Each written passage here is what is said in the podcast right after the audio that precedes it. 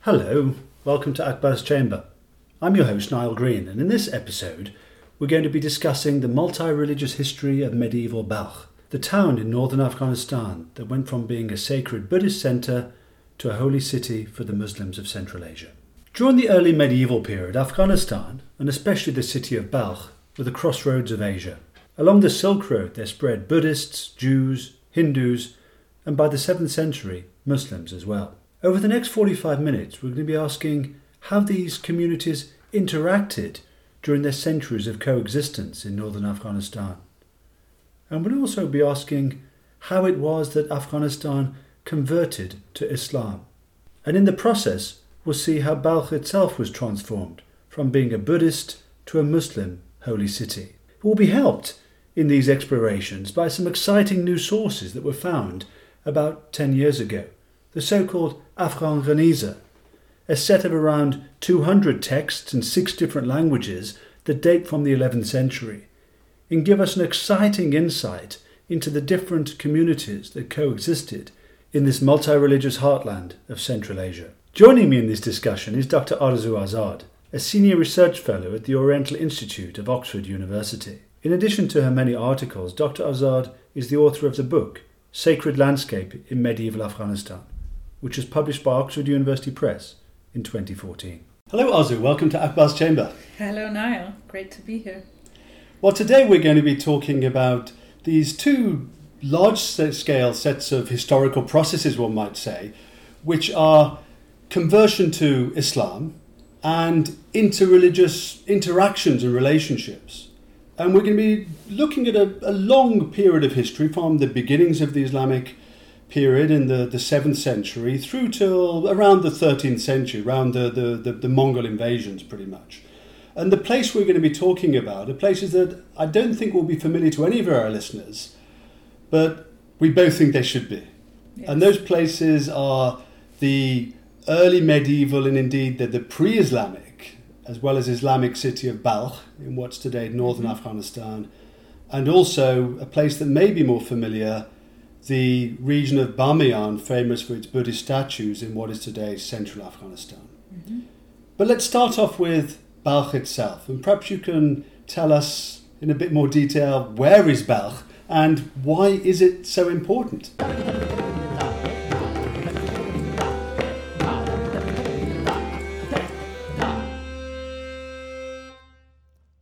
Course, you're right. Balkh nowadays is not necessarily a place that people will recognize, but if we transpose ourselves back in time to the arrival, the days when Islam arrived to Afghanistan, uh, which Balkh is located in today, um, it was very well known. It was perhaps an Oxford of its day, if you want, or even a New York of its day. It was a major city. Uh, it was an urban metropolis. It was an oasis town, which was watered by snowmelt coming from the famous Hindu Kush Mountains to the south of it. To the north of it was the Oxus River, which takes you nowadays to what is um, Uzbekistan and the rest of Central Asia. To the south of the Hindu Kush, you have India. And to the east, you have what is today um, Pakistan and also uh, Tibet and China. Um, and then to the west you have Iran. So it's a very strategically ge- geostrategic location that Balkh finds itself in. So it was an important um, place, not only because of its location, but because it was incredibly old. Um, for in this region, one of the oldest cities that uh, we knew of, Alexander the Great, um, in the fourth century BC, conquered it and married his Central Asian wife. There, there are some traditions that say even before that, Zoroaster, the great Iranian prophet, also known as Zarathustra, uh, had died in Balkh. There are other traditions uh, of more dubious uh, value that tell us that biblical figures like Job and Abel were buried here. Uh, but that doesn't matter. We don't need to be um, too worried about the authenticity of these. What they what they tell us, these accounts, is that Balkh was an important place that people wanted to associate historical, great historical events with. Balkh was also one of the jewels of the Buddhist world just up to the arrival of the Muslims.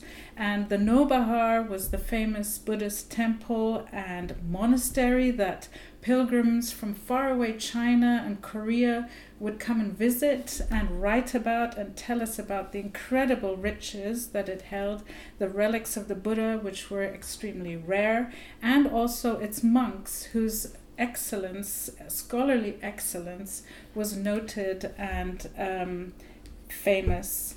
Balkh also then became very quickly an important Islamic city, um, already under the Umayyad caliphs who were based in Damascus, uh, already from the 7th century onwards. And, and it, they're running from 661 to 750, aren't they? That's right, that's right. And um, very quickly, Balkh then becomes known as the Dome of Islam, the Qubbat al Islam, the mother of all cities, Umm al Balad. And we read about the first congregational mosque that is built here, that is so beautiful that um, you read about it in histories from faraway Morocco. Um, so, Balkh is a very important place in the medieval period.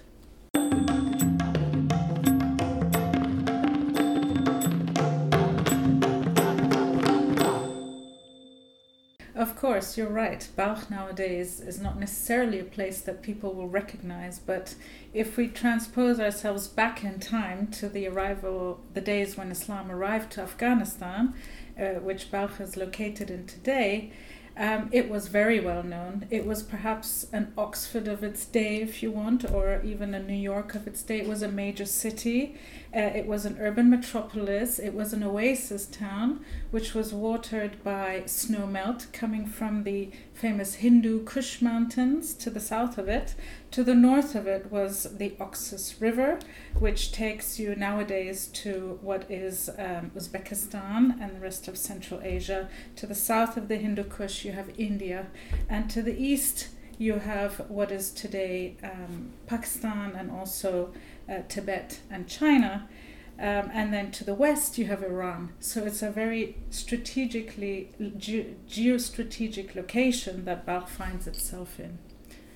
So it was an important um, place, not only because of its location, but because it was incredibly old. Um, for in this region, one of the oldest cities that uh, we knew of, Alexander the Great, um, in the fourth century BC, conquered it and married his Central Asian wife there, there are some traditions that say even before that, Zoroaster, the great Iranian prophet, also known as Zarathustra, uh, had died in Balkh. There are other traditions uh, of more dubious uh, value that tell us that biblical figures like Job and Abel were buried here. Uh, but that doesn't matter. We don't need to be um, too worried about the authenticity of these. What they what they tell us, these accounts, is that Balkh was an important place that people wanted to associate historical, great historical events with. Balkh was also one of the jewels of the Buddhist world just up to the arrival of the Muslims, and the Nobahar was the famous Buddhist temple and monastery that pilgrims from faraway China and Korea would come and visit and write about and tell us about the incredible riches that it held, the relics of the Buddha, which were extremely rare, and also its monks, whose excellence, scholarly excellence, was noted and um, famous. Balkh also then became very quickly an important Islamic city, um, already under the Umayyad caliphs, who were based in Damascus, uh, already from the 7th century onwards. And, and it, they're running from 661 to 750, aren't they? That's right, that's right. And um, very quickly, Balkh then becomes known as the Dome of Islam, the Qubbat al Islam, the mother of all cities, Umm al Balad. And we read about the first congregational mosque that is built here that is so beautiful that um, you read about it in histories from faraway Morocco. Um, so, Balkh is a very important place in the medieval period. So this is fascinating. So we, we, are getting a sense here that this region of the, although today's Afghanistan, it's kind of the Balkh is in the flatlands of the plainlands, really, of, of what we might talk about geographically as Central Asia. Yes. And yet, although we often think of of Islamic history as being really based in or set in the Middle East and in the Arab world, thinking about Balkh gives us this sense that that from the early history of Islam, there's this uh, engagement with these much older cultural and civilizational centers, these sacred spaces of other religions, particularly of, of, Buddhism, which we'll talk about in more detail. And also, I think something else we will talk about as well, surely, is these other linguistic regions, and particularly the regions associated with the growth of, of the Persian language. Yes. Because Balkh, as you've already hinted, was one of the major centers of Buddhism, and indeed for the transmission of Buddhism out of India through the Silk Road, through Central Asia, in, into China. Yeah. And hence is this very important Buddhist uh, religious space and the sacred geography. And that's one of the themes that we'll be thinking about today as well as we start to talk about conversion or, or what, what scholars sometimes call acculturation to Islam as being not just a mental or faith based uh, process, but also something involving landscapes and, and space as well.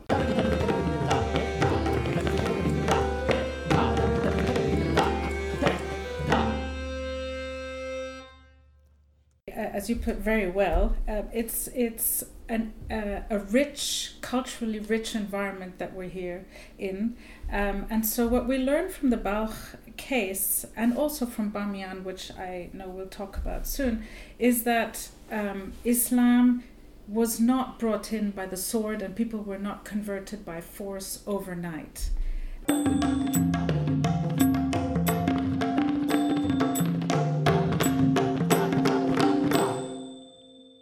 Rather, the Muslims came into this region, they started to exact taxes from people, but they let people pretty much continue with life as before. They were able to continue to practice their own religion. In fact, it was in the caliphate's interest for people to do so because we had um, the poll tax put in place here on non Muslims. And so there was a financial incentive, in fact, for um, the caliphate for people not to convert to Islam. Um, and so what you find is that 400 years or so after the arrival of Islam to this region is when only then do we start to get majority populations in different parts of Afghanistan. And this is a pattern actually we see through through much of what becomes the Islamic world, isn't it? Whether in Egypt and whether with the survival of Coptic Christianity, whether in, in, in India and what's today Pakistan, where there was a strong yeah. Buddhist as well as what, the Hindu community. And again, all of these different uh, communities and their religious institutions in particular Yeah. have the, this, as you've mentioned, this poll tax, this, this jizya, which is enables them to continue to flourish in many ways. But also, of course, as you say, there's that financial imperative on the, the earlier Arab conquerors from the 7th century onwards to have a laissez faire attitude in some ways Yes. for this financial cost. And that creates then what we'll move on to look at as we go on in our conversation this coexistence of religious communities Yes. and more complex forms of, of coexistence that we'll look at with the documentation as we as we move on. Yes, exactly. So, uh, what you find, for example, and uh, when you look at the documentation, and here we're we've got we're very lucky to um, have at our disposal a set of documents which were only uh, discovered recently and came uh, into the into public view in, over the last five years, known as the Afghan Geniza, or a set of documents um, which were written by Muslims and Jews between the 11th and early 13th century. And these are documents that you and I have in our homes. They could be bills that we have, they could be marriage contracts or whatever.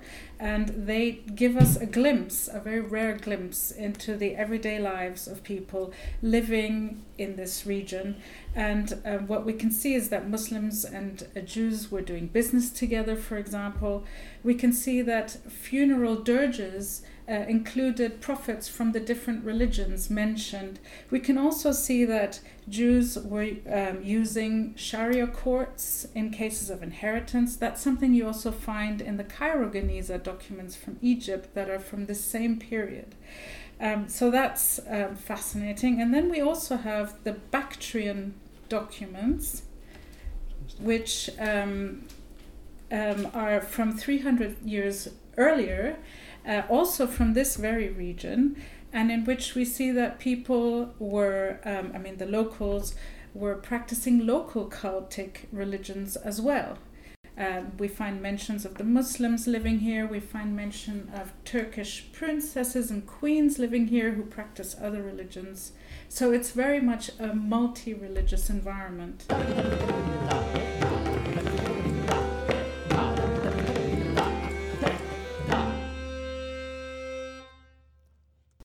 And this is fascinating, isn't it? Bringing bringing up the, the Jewish communities of not just medieval Afghanistan that have survived in Afghanistan until very recently. Yes. I think there, there are one or two Afghan Jews left today, but nonetheless, there's this thousands of year history from the period of the Babylonian exile, effectively, yes. and then the movement of these uh, medieval Jewish communities outwards into into Afghanistan and Central Asia and Bukhara, which becomes a very important yes. centre of medieval medieval Jewry. Yes. And, and these documents that you, you mentioned, particularly this this Afghan Geniza, the word Geniza, of course, is a Hebrew term, isn't it? As you've mentioned, there's a famous Geniza, a Hebrew term that means a um, sort of a treasury of, or a, a documentary store where where Jewish documents would be kept, and the famous one in the Ben Ezra Synagogue yes. in Cairo, found in the 1890s. So it's us as scholars who are calling this this Afghan Geniza, yes. and partly because so many of the documents are partly in, in Arabic and Persian, as perhaps we might expect for medieval Afghanistan, but also documents written by the Jews of Central Asia and Afghanistan in Judeo Persian and in Judeo Arabic, as well as actually in Hebrew. Yes. And these are, as you've said, these kind of household documents, documents yes. that tell us about these relationships between communities. That's right. That's right. So we have we have wonderful examples here of these relationships. We have a letter of a, a son writing to his mother. The mother is in Bamiyan. He's he's in another small town, telling her how much he misses her. Uh, we have also bits of poetry, which are the earliest um, written surviving texts in Persian, some of the earliest we know in the world.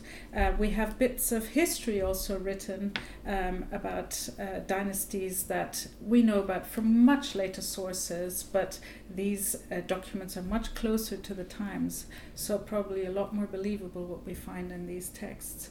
So it's it's an it's a fascinating resource. A word on um, Geniza. So I I use it but um, I think we need to be aware that uh, Geniza is also um, an Arabic term, janaza, which refers to burials. Yeah? And the idea is that documents are not destroyed, but they're somehow kept, stored, buried, or mm.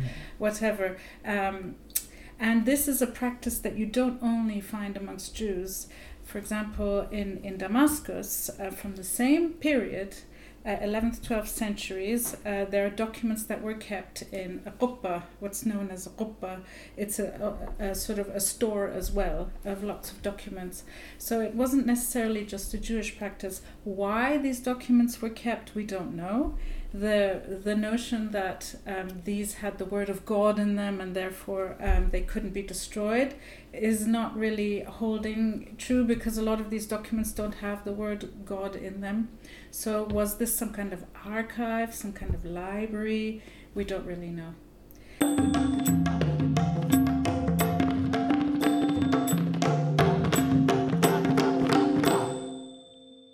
And it's really apt, isn't it, that these paper documents have survived in, in this region. They're paper, and actually, as, you, as we might discuss, uh, documents, particularly the earlier Bactrian documents, on leather and other materials, Yes. perhaps we don't actually think of as Yes. being, uh, as well as parchment and leather and paper. But the paper is particularly apt, isn't it? Because it's along the, the Silk Road, or what we might call for our purposes the paper road from China, Yes. that paper and paper making technology first enters the Islamic world through in Samarkand and then actually makes its way through Afghanistan, through Iran, and ultimately Yes. to, to the west through through uh, Islamic Spain. Yes. So it's really apt, isn't it? The paper, and I think the, the Persian word and the Arabic word for paper, karad, karaz in Persian, is actually, uh, scholars have debated this, but from a Chinese root word anyway, so Yes. this paper road. Yes. But anyway, I'm going off on another side road that perhaps paper, we need. but just to say on the paper, what's fascinating is, and you're absolutely right, and paper was a very is a prized commodity,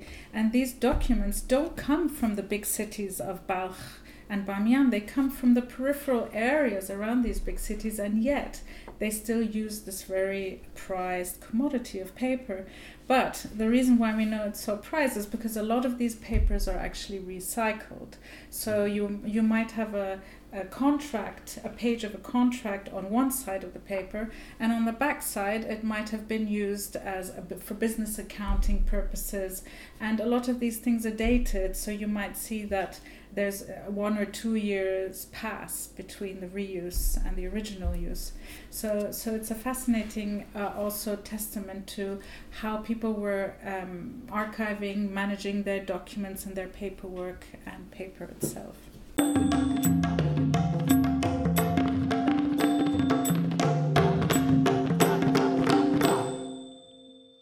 So let's dig in a little more deeply into this set of 200 or so documents that have been found in half a dozen languages that were described, whether Arabic and Persian, Judeo Persian, or Judeo Arabic. So that's to say, um, the Arabic and Persian languages written in the Hebrew script, as well as Aramaic and Hebrew proper. So this really multilingual as well as multi-religious set of documents that have been found in, um, around 2013.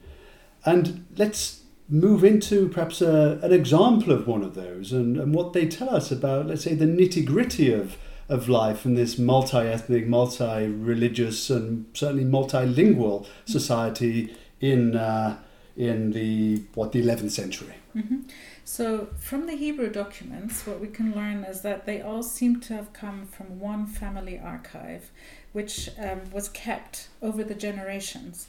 And what we can see is that um, these Jewish um, business people, they were landowners and they were uh, uh, money lenders as well. And what we can learn is that they had counterparts, Muslim counterparts, also over the generations. So these relationships lasted several generations. They were close, they were very close.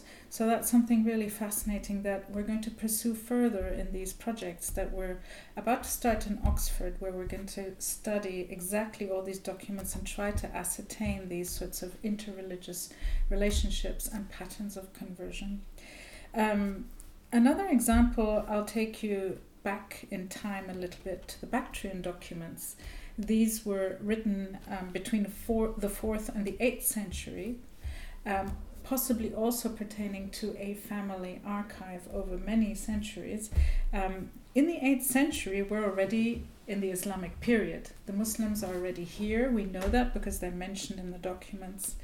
Um, but um, towards the early Abbasid period, so the Abbasid Caliphate, which was based in Baghdad now, um, what we find is we have some documents written in Arabic and we have some documents written in Bactrian, which uh, is an Iranian language written in Greek script. It's a hangover from Alexander the Great's conquests, which I mentioned earlier. Um, and we have the same people mentioned in both these sets of documents. And what we can see is that in the Bactrian documents, it's a family of four brothers who jointly married one woman. This was a common practice in the region and still practiced in parts of Tibet even today. And it was a coping mechanism to avoid parceling up um, quite limited amounts of land across different mater- uh, mothers, if you want, families created by different mothers. So here you would have one mother, and all the um, property would be kept within one family.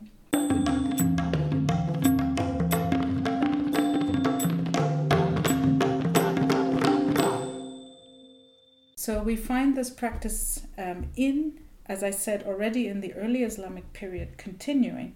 But then in the Arabic documents, a brother from the same family seems to have branched off and married the same woman just for himself. And what he has done is he had, has adopted Arabic names, so he has converted to Islam. His wife, who was actually a slave, was emancipated and also converted to Islam, as we can tell from having adopted an Arabic name, because these documents give their pre their Bactrian names and their Arabic names, and their children also all have Arabic names. So this is a, an example of where how we can trace the conversion patterns through these documents. And did these marriage and inheritance practices change at that point of, let's say, the point of conversion? yeah, that's something we would love to know, but unfortunately, the Bactrian documents end right at that period. And then we have this 300 year gap until we get to the Afghan Geniza.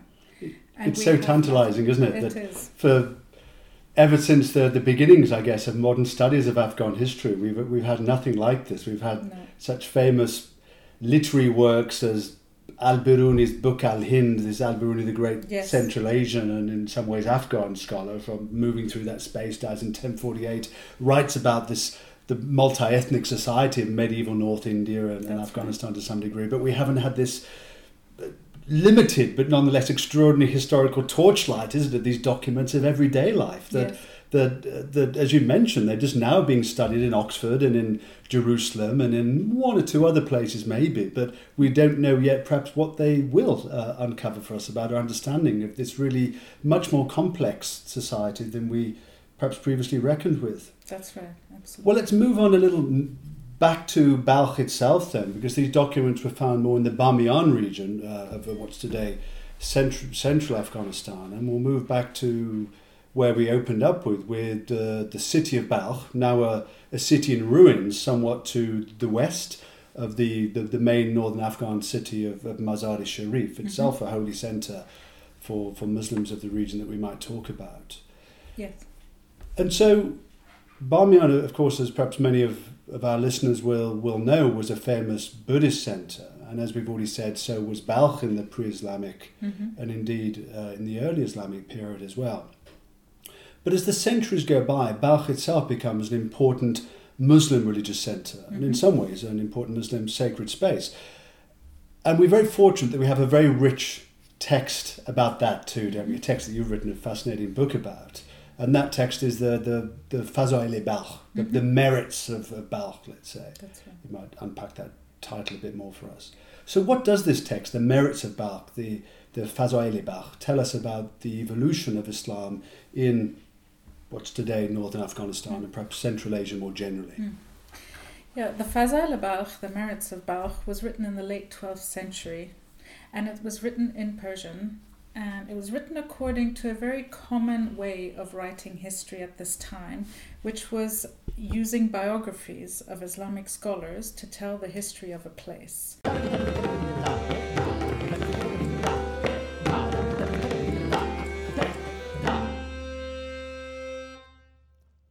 So this is happening in lots of different centers around this region. Um, and what uh, what's interesting is that these biographies are of scholars, Islamic scholars. So through them, uh, because they are chronologically organized from the time of the Prophet up to the time of writing in the late 12th centuries, we can sort of trace the development of this class of ulama um, because it is developing from scratch. And Um, ulama is the, the Arabic word for the learned, the learned men. In some ways, the clerics of the Islamic Yes, world, the, the right. religious class. That's right. That's right. Um, so what we what we learn is that in the in the early days of Islam, these clerics, these scholars, are coming from the heartlands of Islam, where it's where it all started. The Prophet is from was from Arabia, of course, so from Arabia, but also where the caliphal centers were. That was in Syria and in Iraq. So these people are moving into Central Asia, and they're starting to teach people in Central Asia about Islam and starting to get people locally and regionally interested in the scholarship around it. But very quickly, um, Central Asia itself is no longer a passive recipient but becomes an active contributor to Islamic scholarship.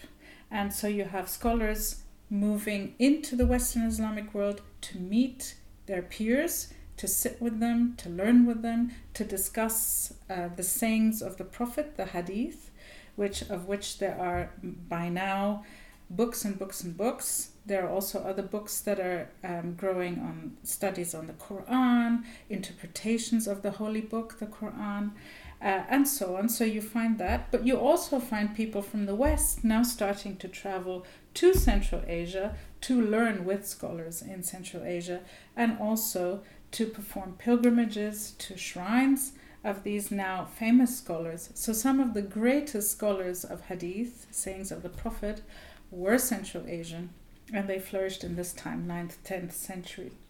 And one of those is the, the figure simply known as Al Bukhari. That's right. He from Bukhara, the city somewhat to the north of, of Balkh, in what's now Uzbekistan. And Muslims around the world today will largely rely on two canonical collections of hadith, the sayings and deeds of the Prophet Muhammad. Yes one by someone called Al Muslim and the other one by Al Bukhari. So this gives us a real sense of the centrality to Islam worldwide today of those early Central Asian scholars. Absolutely.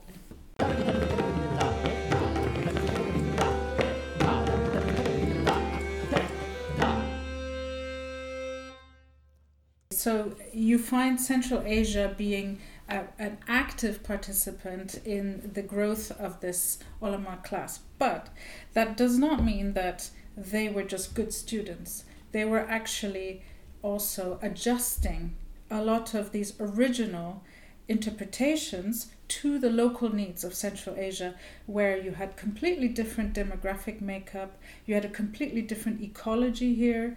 Um, you're not in a very in a desert area or anything. You've got mountains, you've got oasis towns, you've got uh, a socio demographic realities that are completely different from Arabia or Egypt for that matter. And these scholars are adjusting their interpretations to, to, to make Islam more palatable and usable and useful in the Central Asian context. So the Fazali Balkh, as well as the wider corpus of, of new documents that have been found in the Afghan Geniza, have given us a sense then of how the religion of Islam is being adapted to the, the different human and and and and, and, and wider geographical environment of, mm-hmm. of, Central Asia. Could you give us an example of how that was working on the ground? Yes. Um, so, in one very famous uh, legal Islamic uh, treatise called the Nawazil by an Al Samarkandi, we read about um, a legal stipulation that in the case of unintentional homicide, so you kill someone by mistake, then um, there is an indemnity due, so some kind of insurance money you need to, or compensation you need to pay to the affected parties. And um, this comes straight out of Iraq into uh, Balkh. And um, what we find is that then the Balkhi masters don't ad- adopt it wholesale, but adjust it. Because in Balkh, family structures are not uh, we don't have these large extended families, and so it's simply dropped from the legal books. Uh, so this is an example of how the, the law, the Islamic law, is being adjusted to local needs. Right, and this is and this process of adjustment is happening by this group of uh, what we've called a class of, of, of, scholars, religious scholars, the ulama, the learned, as yes. the word means in Arabic, and, and as you described for us, originally they were moving out of Middle Eastern centres, whether yes. Baghdad or places in the Arabian Peninsula. But by the time of the composition of the Fazali Balkh in the uh, 12th and early, early well, the 13th century, this the many many scholars from Balkh or from Yes. the wider region, such as Samarkand themselves, and that's in a sense what what the book is about, isn't it? The Fazali Balkh. It's Yes. a, it's seventy biographies of these ulama who are from Balkh and a region where Balkh is a, a major Islamic centre, a major scholarly centre. Yes. So there's a sense of urban pride here, isn't there? Of intellectual pride. Could you perhaps tell us about some of some of those figures, some of those seventy celebrated sheikhs? Oh, yes. Um, absolutely. So these 70 people were obviously carefully selected, and the author tells us himself in his own beautiful way that, of course, Balkh had thousands of incredible scholars, but he had to pick 70, and the reason why was because he wanted that people. So what he means is, I guess, a wider audience, not just an academic or a scholarly audience, to be able to benefit from uh, them as models and to learn from them and also to learn about their own history.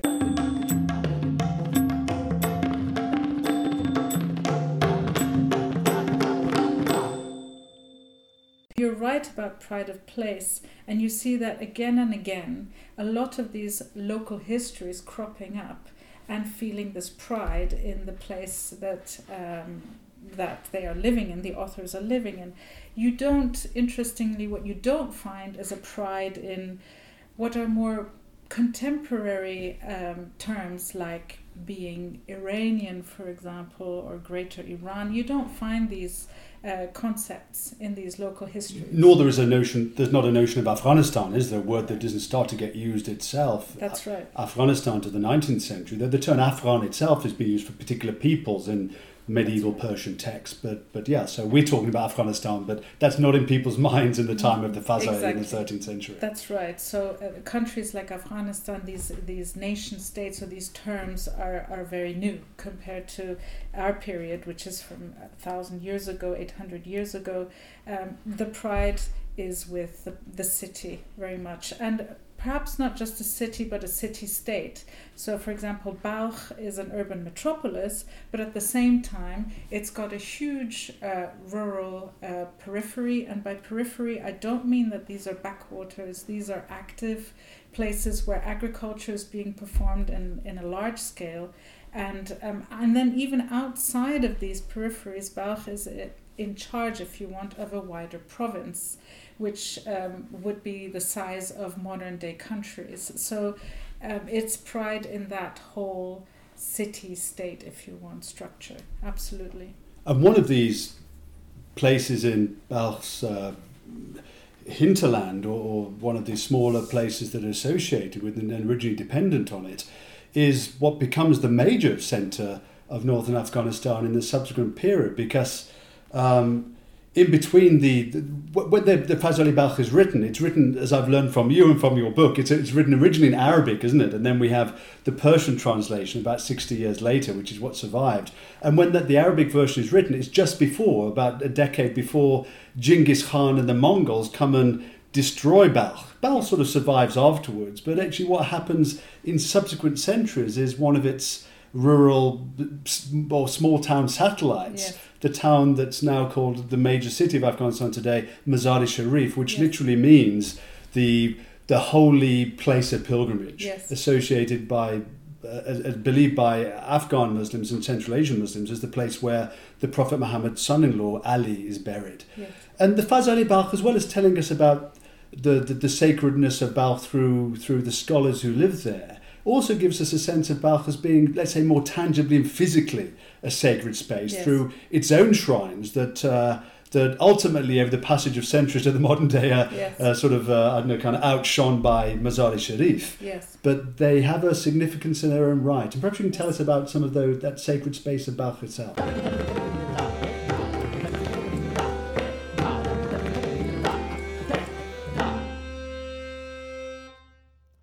So Mazar Sharif um, the, the, is also a modern name, but um, as you said, refers to a site that is now holy to Shiites, um, all Muslims, but especially Shiites.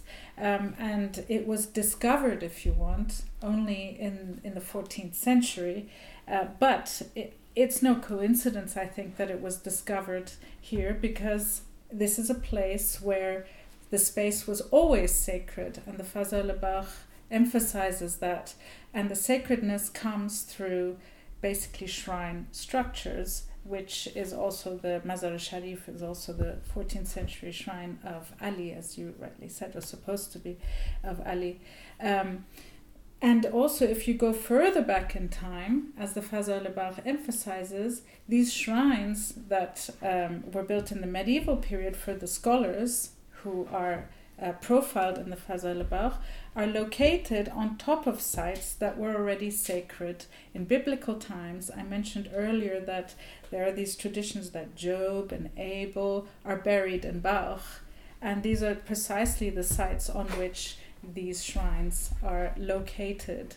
So, and then um, the author of the Fazal Balkh is at pains to emphasize that it is precisely the sacredness of this space, the space of Balkh, that has um, that has led to the city's um, continuing existence over the centuries, over the millennia, and despite are against all the odds. And as you said, the Mongols there are sort of the the um, the prime example really of of these odds.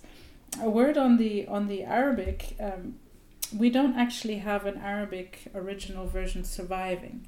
So of the Fazal Of the Fazal So it may well be that the author claims it's based on an Arabic uh, version to add uh, some importance or authenticity to it. Whether it existed or not, we don't know. Um, but um, and that, that in itself is a kind of a signal of this kind of his, this historical conversation that, that so that is throughout Islam and Islamic uh, works over the centuries as part of a tradition of looking back to their own heritage. And yes. part of that heritage is, let's say, a more strictly Islamic and Arabic heritage. Yes. The author, the Persian author Al Husseini of the, the Persian version of the yes. the, the claiming, perhaps there was, perhaps there wasn't, as you said, an Arabic version to link his book with an earlier Arabic Islamic tradition. But part of throughout wider Islamic tradition more generally, there's just been this this sense of a tradition that's rooted back to the Bible and ultimately the Old Testament, and indeed the, the Old Testament prophets, yes. Ayub in Arabic, Job yes. that you yes. mentioned, that are part of Islamic tradition as well as Jewish tradition within the area.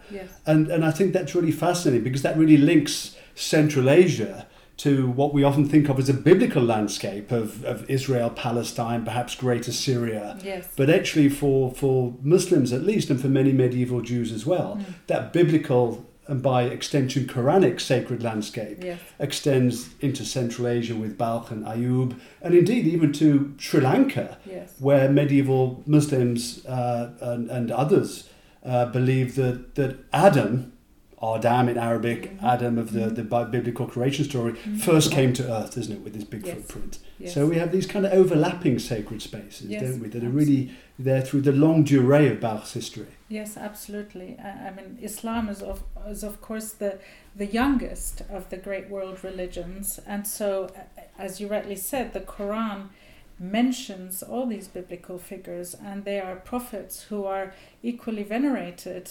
It's just that in Islam, Muhammad is the last and the greatest of, of the prophets. But yes, you have all these traditions, and there is that, as you say, that desire to link uh, Central Asia into these um, traditions, biblical traditions.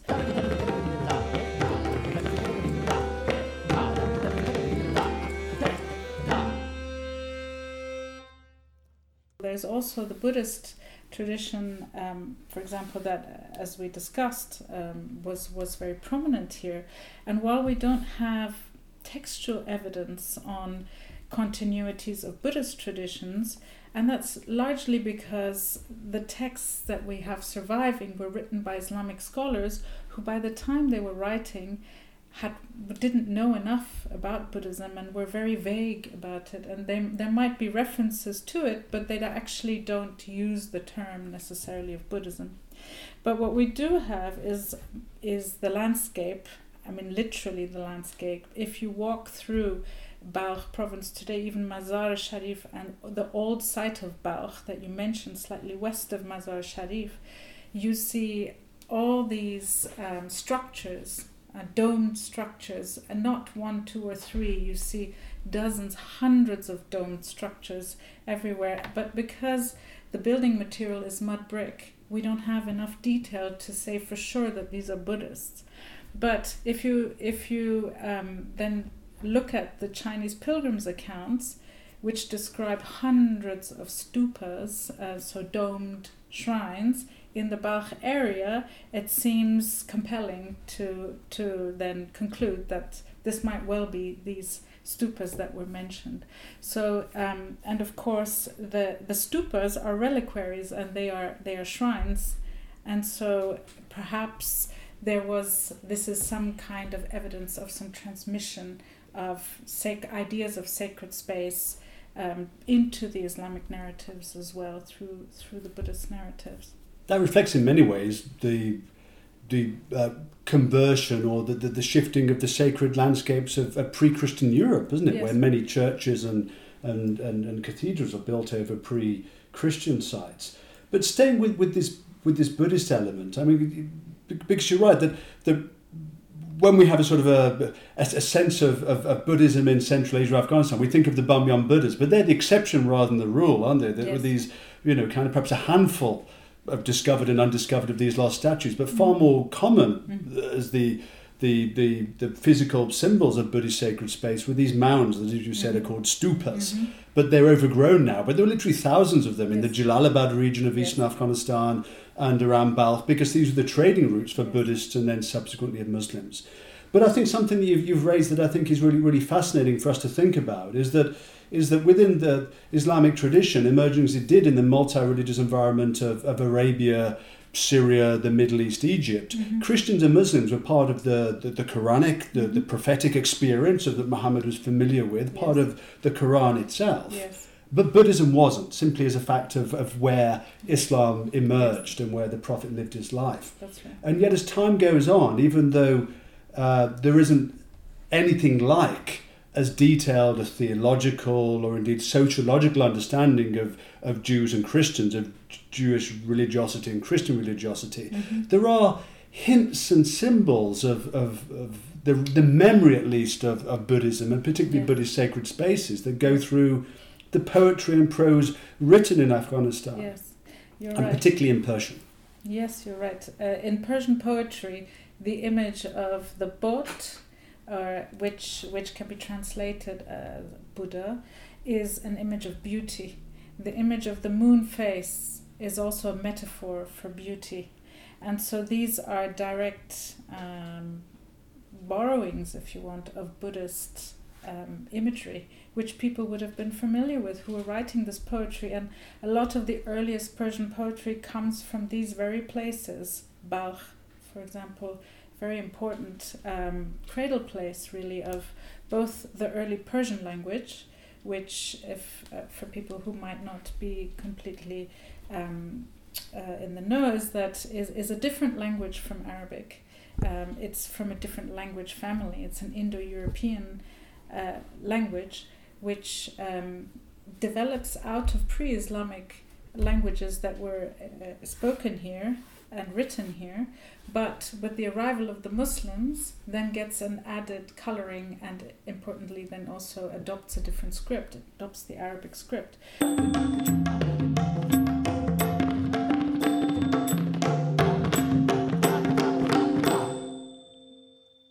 This language is then spoken throughout what is today Iran, Afghanistan, Central Asia, also um, northern India, Pakistan, and so on. Um, so um, so this is uh, um, this is the region that would have had contact and would have seen uh, Buddhist uh, statues, paintings, um, stupas, and so on. And so would would it, it seems when you when you understand it that way, it's not surprising that the image of the Buddha appears and is ubiquitous in Persian poetry even still today.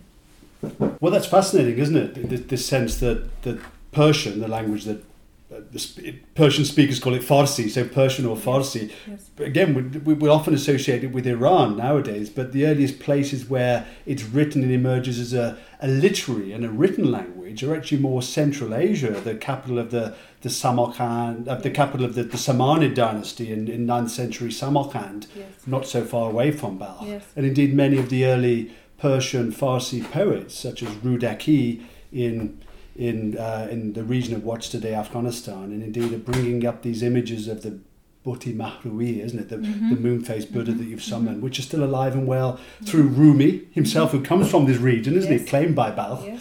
although uh, he's actually from Vakhsh, it seems, a little bit north in Tajikistan. But this really rich heritage that goes on to Persian poets of the modern day.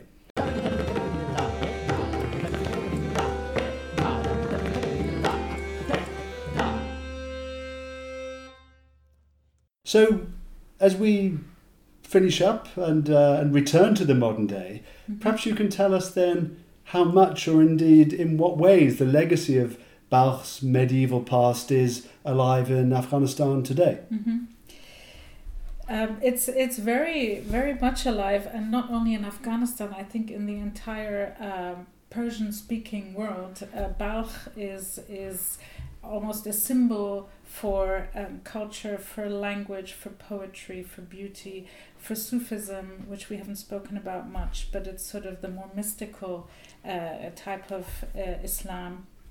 And if you walk through uh, the capital of Balkh province today, Mazar Sharif, um, which I, I had the pleasure of doing, it's been a while, some 10 years ago, um, when I walked through the city, I was struck by this um, fantastic row of stele, of, of stone pillars running through the central Mazar Sharif. And when you get closer, you see that each of these, and they are dozens, each of these has an image of a man or a woman and a text, a, a biography of, of these people. And the introductory pillar actually references the Fazail Balkh. So these are the very people, men and women, who are mentioned in the Fazail Balkh and in other sources and are connected very closely to the city. So, um, and I think what what I took from that is that Balkh is very much an example for of multiculturalism, multi-religiosity, and how Afghanistan um, can serve as a model for that. And so this this image has always stuck with me, and I think it sh- it shows us the legacy of um, Balkh in Afghanistan today. So Arezou Azad, thank you so much for talking to us today in Akbar's Chamber. thank you, Nile. It was a pleasure.